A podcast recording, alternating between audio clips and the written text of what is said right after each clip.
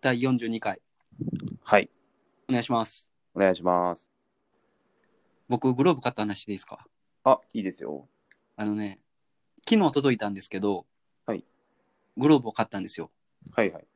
で、本当は店行って、はいこう手で入れてね、うん。選びたかったんですけど、うんこの、まあ、コロナで自粛してるから、うん。スポーツ用品店もやってないんですよ。あアルペンとか大きいとこやってるんですけど、で、僕、その、何、メーカー、このメーカーっていうのがあるから、あ。はいはいはい。スラッガーっていうメーカーなんですけど、うんうん。そのメーカーのものが欲しくて、うんで、それを置いてる店をいっぱいさ調べてたんですけど、うん。どこももう休業やったんですよ。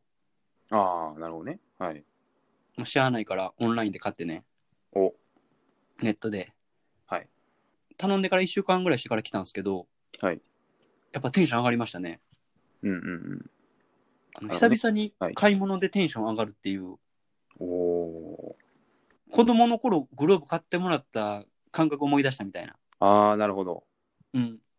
おお、皿やみたいな。少年の時の思い出というか。はい。うんうんうん。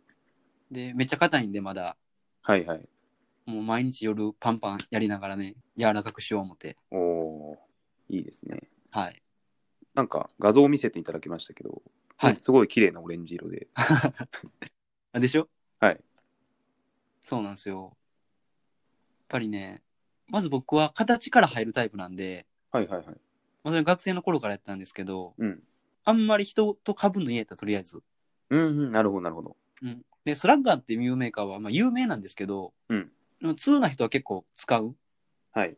ですけど、ちょっと知ってないかへんブランドなんですよね。はいはいはい。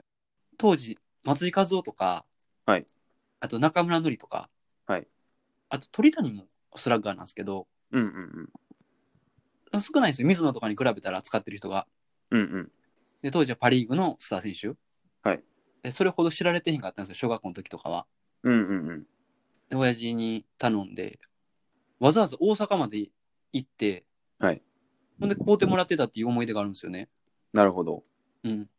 で、今回も、まあもうスラッガーやな、思って。はい。あのコロナラストっていううんうん。ふうに守ってるんですけど、はい。あの、荻窪に今友達いるじゃないですか。うんうんうん。その友達も中学校まで野球やってて、ああ、なるほど、なるほど。で、それとキャッチボールするために勝ったんですけど、はい。あの、草野球チーム入ってもいいなっていう話をちょっとししだして、おいやいや、あの、まだ全然思いつきで喋ってるだけなんですけど、はい。なんかそういう、あの YouTube とか見てても草野球動画とかあるじゃないですか。うんうんあの結構おもろいんですよね。うん。うんうん。で、おもろいっていうのは、見てておもろいんじゃなくて、こいつらおもろそうやなっていう、なるほど、なるほど。なんか笑い転げて、はいはいはい。やってんの見てたら、いや、確かに大人になってから、ね、その学生時代やってた野球って本気やったから、うんうんうん。こう笑えへんというかね、うん失敗とかしたらほんまにへこむんすけど、うんうん。草野球でエラーとかしても、もう笑えるじゃないですか。まあ確かに、何やってんねん、まだ、みたいはい。やってもうたとか、な。うんうんうん。単身してもうたとか。うん。うん、なんか絶対おもろいやろなと思って、うんうん。まあ、まずはキャッチボールしてからやけど、うん。ちょっとまたハマりそうやったら、その二人でどっかチーム入って、はい。やってもいいし、うんあと会社でもやってる人いてて、うん。会社っていうか、あの別会社、同じオフィスに入ってる会社なんですはけいど、はいはいはいはい。そこの人が草野球やってはって、うんうんうん。で、一回誘われたんですよ。うんうん。でもその時グローブなかったから、うんうん。グローブないんでやめときます言って、うん。で、その人も40過ぎぐらいなんですけど、はいはい。でそのチームのメンバーも50歳とかの人もいるんです。ええ。で、ほんまにこう、本気じゃないうんうん。遊び、うんでやってあるんですけど、で、行けたら行けます言って、どこでやってるんですかって聞いたら、うん。藤沢ちゃうわ、どこやったかな湘南とかあの辺やったんですよ。ああ、結構遠いですね。遠いじゃないですか。うん。ほんで、まあ、グローブ買ってもこれはいかれへんな思ってたんですけど、うんうんうん。うんあまあ、そんな感じでやってる人もいるし、おもろそうやし、うんうん。やりたいなって今ちょっと思ってますね。うんうんうん。なるほど。右京君もやりませんい機械というか。 やってへんもんな、別に小学校の時とかねそん。なに、そうですね。まあ、やる側ではあまりなかったです。やまあ、たまにやってましたけど、子供の頃はサッカーでしょまあ、基本そうですね。どっちかっていうと。まあ、僕はその小学校のチームは入ってなかったんですけど、うんうんうん。そっちでしたね。まあ、じゃあきついですね。まあ、そうですね。なんか僕が野球に興味持ったのは、はいまあもともとはおばあちゃんの影響なんですけど、はい。そのサッカー部の中で野球好きのやつがいて、うんうん。サッカー部内野球部みたいな。うん。で、なんかそいつらでずっと喋ってたんですよ、野球の話を。うん。で、それで結構ハマっていったっていうのが、あありあ、ますそうなんや。そうなんですよね。へえ。え、親とかが別に野球ファンやったわけじゃなくて。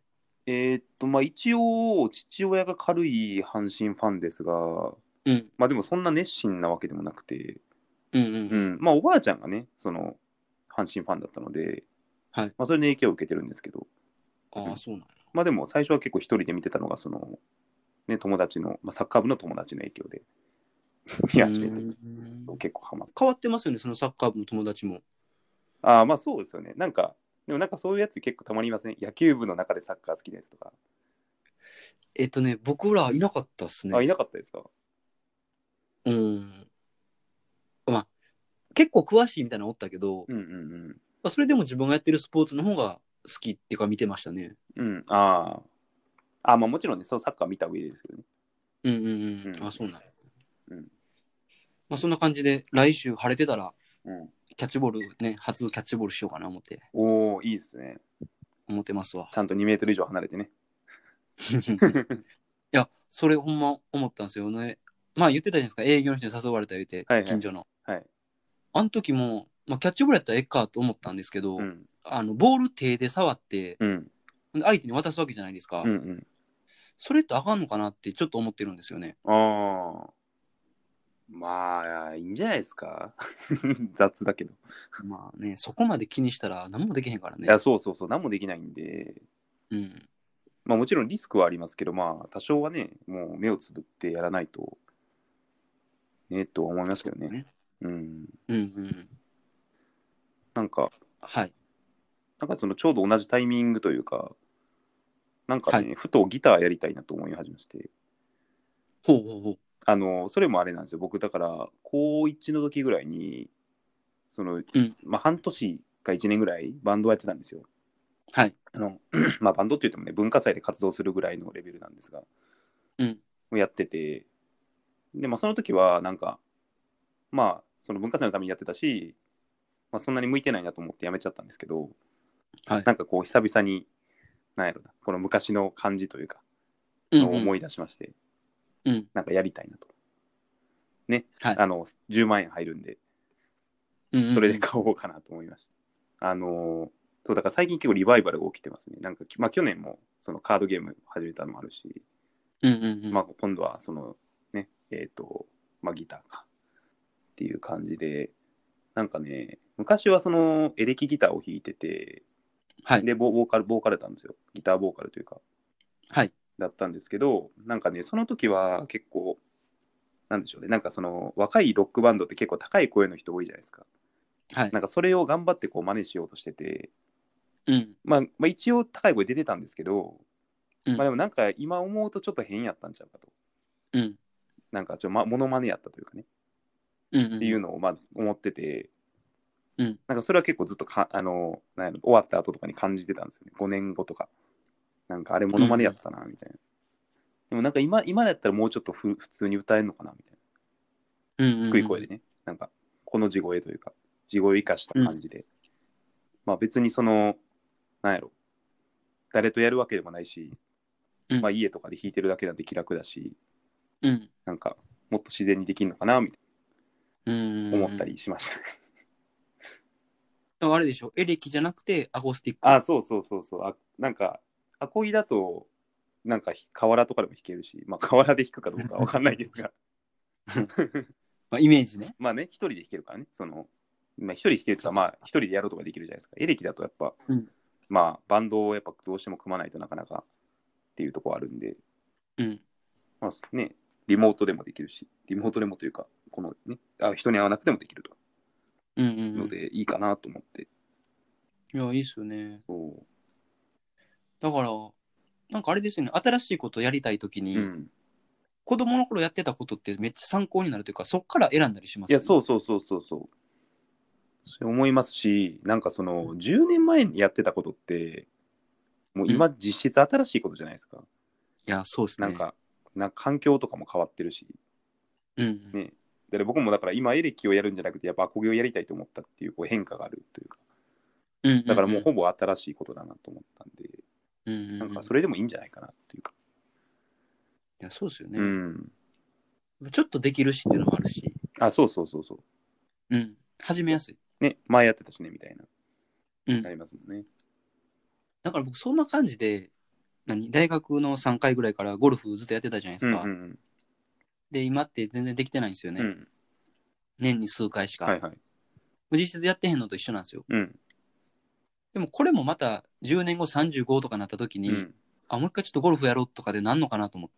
確かにうん、だからそういうなんかサイクルがあればもうええんかなとかね。まあそうですよねいやだからなんか先週南さんがその性格変えろって言ってもなかなか変えられないみたいなこと言ってたじゃないですかうんう言っんて。たけど、まあ確かにそうでなんかやりたいこともそんな大きくは変わんないのかなと思ってうんいいやつだよねうんうんうんいや、そうですよね。うだんから、僕とかは逆に楽器とかに興味もん向かへんタイプやうっんうんて、うん子供の頃かうんら。うんだから今も別に楽器やるかって言われたら、やっぱあんまりやろうとはなれないんうでんすよ。うんまあ、カードゲームもそうやうし、んさっきのね、右京君の野球もそうやと思うんですけど、うんやっぱ全く新しすぎたら抵抗ある、うん、かもしれないですね。まあねまあねなんかやっぱ年取ると保守的になると思いますしねうんうんうん。まあでもそんな感じで、僕もそのグローブ買ったのも、はい10万円支給されるっていう安心感が、 あるからいやそうですよねうん、それが背中を押したんです10よ。だか万円の安心感はやばいらそうやって充実させていきたいですよね、あの10万でね。そうですね生活をね潤していきたいでもあれですね、友達言ってましたけど、うんパソコンの、だからリモートをしやすくするようなはいものにお金使ってる言ってました、今あなんか代行ってみたりとか、あはいはいはいはいパソコンのなんかこう、何、角度変わるやつ買ったりとか、うんうんうんそういうもんにも使うようになりますよね。まあそうですね設備投資というかねうん。経費で落としてほしいけどな。いやそれは本当にそうですようん、経費を落とすべきだと思いますけど、だって仕事してなかったら買ってないわけですからね。いやそうそうそうだってうん家を勝手に仕事場にされてるわけだから、まあある意味い休みの日に邪魔なわけですからね、それ。やそうそうそう別にいらんからねう。うんん圧迫されてるわけでうん。そうなんだよなそれは本当にそううんアマゾンとかでそういうの見ても、はい結構売り切れとかなってるらしいです。あーなんか今アマゾンなんかあれらしいんですよ生活必需品はいあの、まあ、食品とかを優先的に配送してるらしくて、なんかそれ以外のものは結構在庫が切れるやすくなってるらしいんですよね、ああ、そうなん。仕入れてへんねあやそうそうそうだから本とかもめっちゃ在庫少ないらしくてへえ。配送にめっちゃ時間かかったりとかしてるらしいです、今こそ本必要なんですけどね、本屋がないいかやら。ある意味ねいや本当にそうなんですけどね、うん。あそうなんやまあまあ、しゃあないけど優先度としてはっていう生きるためにはいらんもんですよまあ、ね。絶対いらんもん。最悪ねうん最悪。もう最悪いらんもんやから。うん一旦、前半終わりますか。あそうしましょうかはいはい右京区南町ラジオ。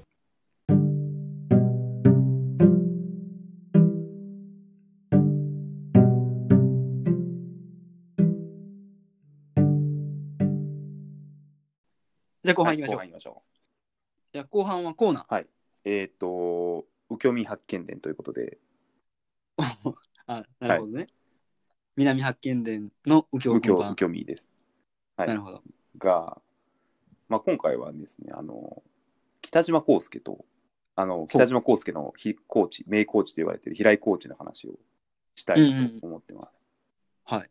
なんか、そう、はい北島康介って、アテネと北京で、確か連続金でしたよね。はなんい。かだったような気がするんですけど、まあ、まあ有名な選手じゃないですか。なんですけど、なんか中学の時はめちゃめちゃ平凡だったらしいんですよね。うんうんあうんのなんか一応選抜チームとかには入ってたと。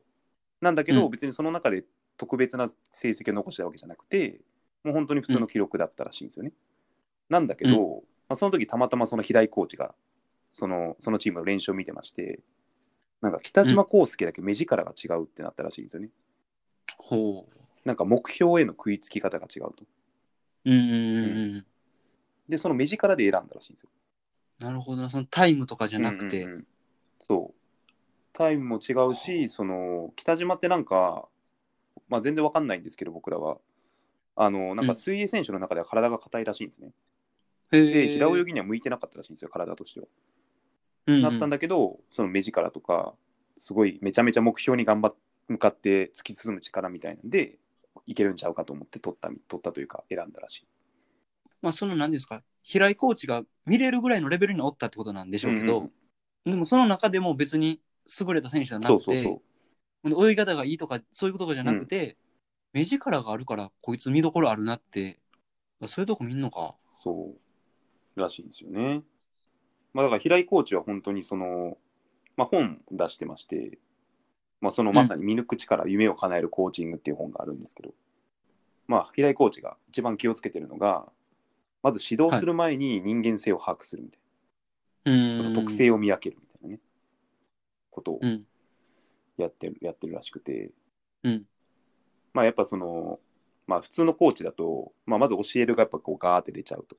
で、うんやっぱできないやつにはそう、なんでできねえんだよみたいなこと言っちゃうと。しちゃうけど、うんまあそれはやっぱ良くないよねみたいだから自分に当てはめないんですな。よあ、ね。そうそうう。そうらしいですね。押し付けへそんうそのうそかう。。コーチは謙虚であれとうん言っていて、で、まあその特性をまず見抜けっていう話なんですけど、あの、うんまあ特性には身体的な特性と精神的な特性があるうんっていうので、まあ例えばその練習がきつくなった時に、まあこいつはマジでやチャレンジしてやってんのか、そのちょっと軽く流してやってんのかみたいなのを見極めるみたいな。うんうんうんうんうん。でそういうのをまあ総合的に見て決めてるらしいんですよね。へえ、なるほどね。ただこれ別にその流してやってるから悪いっていうわけじゃないんですよ。うんうんうんうん流してやってるのも特性であって、別に他に引いててるところがあれば別にいいという感じうんで、うんなあだからその選手によって教え方を変えてるんですけど、だから例えば北島康介は、えー結構全力を出すのがまあできちゃう人。だから、うんあの逆にその、なんだろう、練習量を減らしてると。減らして集中的にやらせるみたいな。うんうんうんで、一方で、その中村玲子さんっていう、まあ、確か銅メダルを取ったかうな、んうんがいたんですけど、うんこの人は結構その近くにコーチが一緒にいないと頑張れないタイプだったと。だから、うんうんなんかなんか何分以内に泳いでみたいな記録をこう作ってでそれをクリアできるまでずっとやらせるって,、っていう感じでこう、うんうんうん選手みたい選手ごとにトレーニングを分ける。なるほどな。でなんか平井コーチが言ってるのがなんかオリンピックは素質だけじゃダメだと言ってるらしいんですうよ。ん。やっぱ最後は精神力やみたいん精神力と素質はまた別なんな。や。うんまあ、素質はだから技術とかの話ですね技術的なうんそうそうそううんまあ、肉体的に恵まれてるとか、まあうんうんまあ単純に泳ぎのセンスがあるとかだけじゃなくて、うんもう精神力も重要だとうんうんうんいうことを言ってましたね。まあ、心技体のバランスが、ね、必要だみたいへえな。あとね、これね、めっちゃ面白いエピソードなんですけど、北島康介は中3の時に、まあ、ジュニアオリンピックに出てたらしいんですよね。はいであの、中学記録が出そうになったらしいんですよ。うんなんだけど、あの平井コーチはあえて練習を厳しくして、疲れさせて、うん中学記録を取らせなかったらしいんですよ。なんそでれは、なんかそれまでに、うんなんか中学記録を取った人を結構指導してて、その時になんか気づいたらしいんですけど、その中学記録を取ることで、あ先になんかあの、ちやほやされちゃうと。でちやほやされちゃっ。て、あのそれに集集中力が途切れちゃって、ダメになっちゃった人が結構いたらしいんですよ。だから、うんうんうんもっと遠くを見据えるために、まあ、中学記録で終わらずオリンピックまで見据えるために、あえて落とした,、落としたらしいんですへよ。え。でもそれってめっちゃ恵まれてますよね、北島まあそう康です介ねが。その失敗のサンプルをいっぱい平井コーチが見てたから、やれたことというか。だから出会うタイミングが違ったら、北島も平凡な感じで終わってたかもしれないですよね。あうんそうですよね。だから前、あの YouTube で言ってましたけど、桑田もそうじゃあないでそすうですか。ね。まあまあな選手やったけど、高1で上がった瞬間はうん挫折して、けど一人のコーチと出会って、プロにまでなったっていう。うんうん確かに。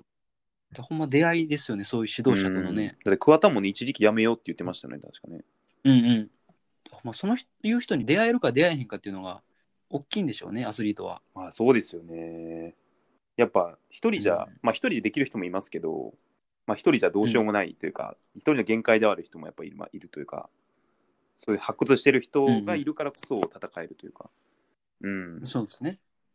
ねえ、これはすごいですね。うん。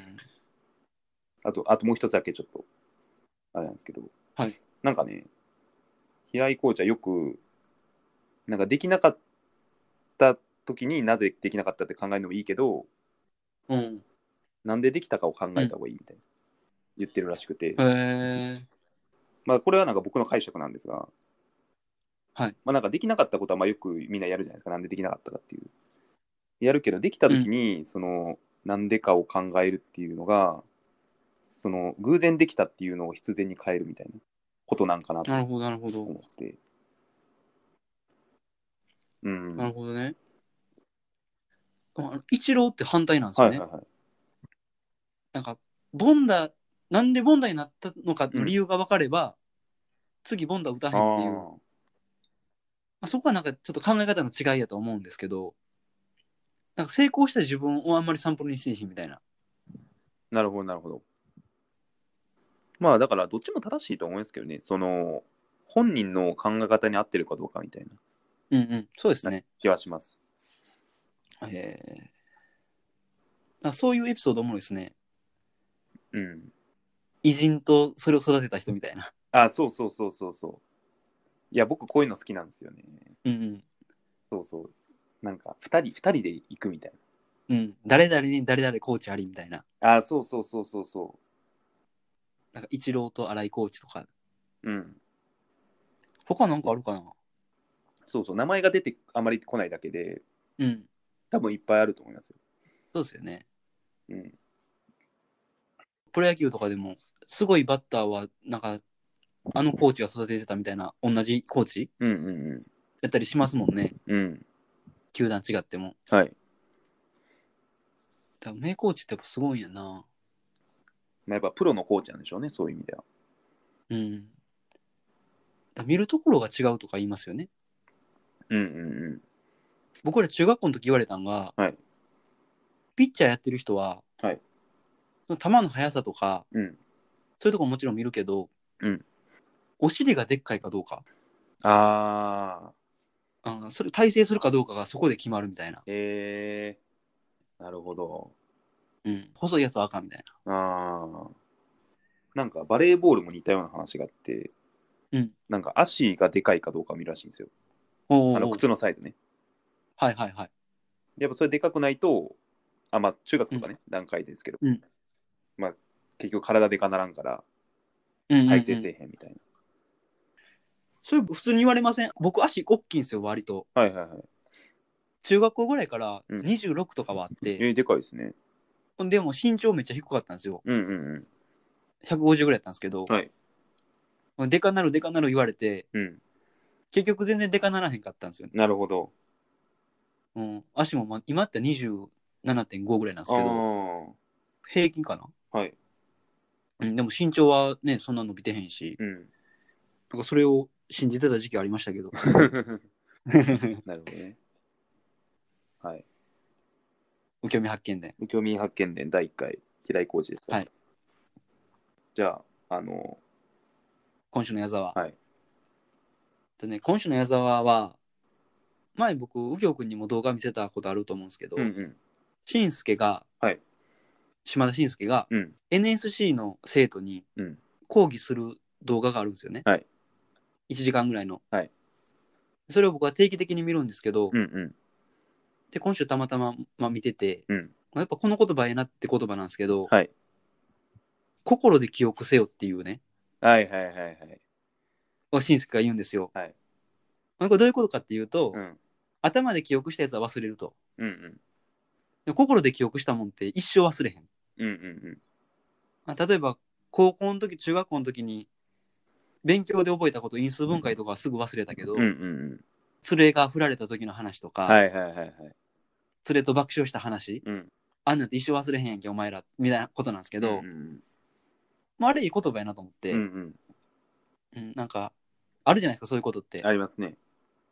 もうこれ一生忘れへんやろなってもう子供の時でも分かってるほんほんまに忘れてへんっていう、うんうんあそういう体験もっとしたいなと思うんですよね。あこれからあ、も。心で記憶せえと。うん。心で記憶できるぐらいインパクトあること。あうあ、ん。ってなくなってきたじゃないですか。まあそうですね。大人になると。うん。え、直近でそういうのありましたなんか。まあなんかちょっと違うけど、うん。やっぱ今ですよね、このコロナ。ああ、なるほど、なるほど。うん、これはなんか心で記憶してますよね。はいはいはい。このしんどさは。まあそうですね。うん。うん。あと、そのコロナを受けて、俺仕事なくなんちゃうんっていううんうん。不安感みたいなのがすごい今でもあるんですけど、うん。やっぱそれは一生忘れたらあかんなっていうね。うんうんうん。なんか結構怠けてたと思うんですよ、知らん間に。うん。ああ、なるほど。うん。仕事はあるぞみたいな。うん。思ってたけど、やっぱね、飲食の人とか、で、僕、知り合いとか、京都の宿泊施設で働いてるやつとか、ほんまに仕事なくなるよとから、ああ、そういうのを見ると、あ、うん一言じゃないし、うんうん。うん、この気持ち忘れたらあかんなみたいまあそうですね。な。うん。うん。なんかありました、最近。心で記憶するようなこと。そうですね。最近か。うん、なんだろうな。最近。まあでもなんか去年のプログラミングとかかな。うんうんううなんか。ね、こう久々にめっちゃハマったんですよね。その、2ヶ月だけでしたけど、ここの期間。は。はいた。だ本当になんか、まあ、朝起きてやって、うんで飯食ってまたプログラミングして飯食ってプログラムしてみたいなのを延々とやってたんで、うんマジで寝食忘れてみたいなうん感じだったんですよね、なんかその感覚が相当久々だったなというか、なるほどこね。の23年ぐらいなかったような気がしたのでだからあれですよね、プログラミングは忘れるかもしれへんけど、うんうんうんあの、寝食忘れてやってた感覚っていうのは忘れへんことですよね。あそうですそうですそのもうねそのなんか Ruby っていう言語をやってたんですが多分うん Ruby はほぼね忘れてるんですよ、うんただ、その感覚に関してはもう残ってますね。うんうだかん。そういうことなのかなと、心で記憶するっていうのは。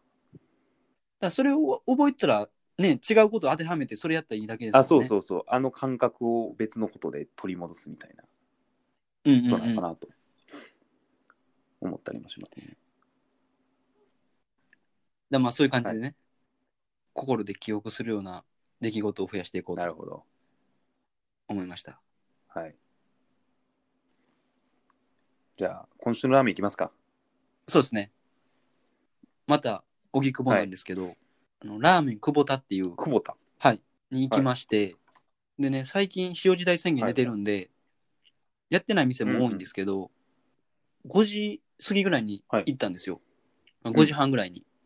また店閉まってて、まあ、友達と行ってあ待ち合わせして行くつもりだったんですけど、友達が来て、もうじゃあどこ行こうかって言ってたら、ちょうどその店が開き開いたんですよ。5時半から開店やったらしいんですけど、ほんで入ったんですけど、食べログで3.6ぐらいあるんですよね。僕も今ちょうど見てますけど。うん。で、まあ、結構大きくぼって、うん食べログの点数高いけど、あんまりっていう店が多いんですよ、はいはいはい実は。うん、だから、久保田の3.6もそんなに期待してなかったんですけど、ほんで入って、まあ僕らだけなんですけど、客。で、食べたんですけど、豚骨醤油なんかな、はいスープは。で、背脂ちょっとかかってるみたいな。こってり系なんですけど、なんか割と食べやすい感じやって、でね、結構美味しかったですよ。あの、ハマる味じゃないけど、またこう行こうって言われたら、ああ、行くってなるような、なんやろ天一あに近、いい。やいいじゃないですか。あの、味は全然違うけど、ポジシなるョほンどね的には。うん。2回目、3回目行ってもええなって思えるような。あの、あれですよね。あ感じのです近くにあるとありがたい店っていう。んそうですねやつですよね。うん。なんかラーメン屋行き、あ、あれか、一角屋か。あ、そうですね。なんか、先週、ゴールデンウィークでしたけど、はい今週か。 あのー久々に散歩したんですよ。で、散歩して、はいで、まあ、普通に帰ろうかなと思ってたら、たまたま一角屋がなぜか開いてて、あの8時閉店やったんですけど、なんか僕が行った時は10時とか11時ぐらいまでやってたんですよね。うん。なので、あのまあ、行きまして、はい。まあ、そこで僕は醤油一郎ラーメンを食べまして、あの、一角屋自慢のまあ、二郎系ラーメンなんですが、 まあまあ、うん。まあでもまあね、あの、なんだろう、久々に食べて、まあ美味しかったですよ。えーなんだろう、美味しかったっていうか、その、まあ一角屋の、いや、わかるわかる。ハードルあ下そうげそうそうそ下うげてるから。そうです、そう です。まあね、ちょうどライスもついてきて、ついてきてというか、自分でつけたんですが、はい。まあ満足でしたね。まあ、もうだいぶ、ラーメン屋、右京子それこそめっちゃ久々やったんでしょ。本当に1ヶ月ぶりぐらいですね。うん。ですよね。早く緊急事態宣言解けてほしいなって個人的にはそううで。すね。まあ我慢しましょう。耐えましょはい。はいでは今日はう。こんな感じで、終わりましょうか。ありがとうございまあしたり。がとうございました。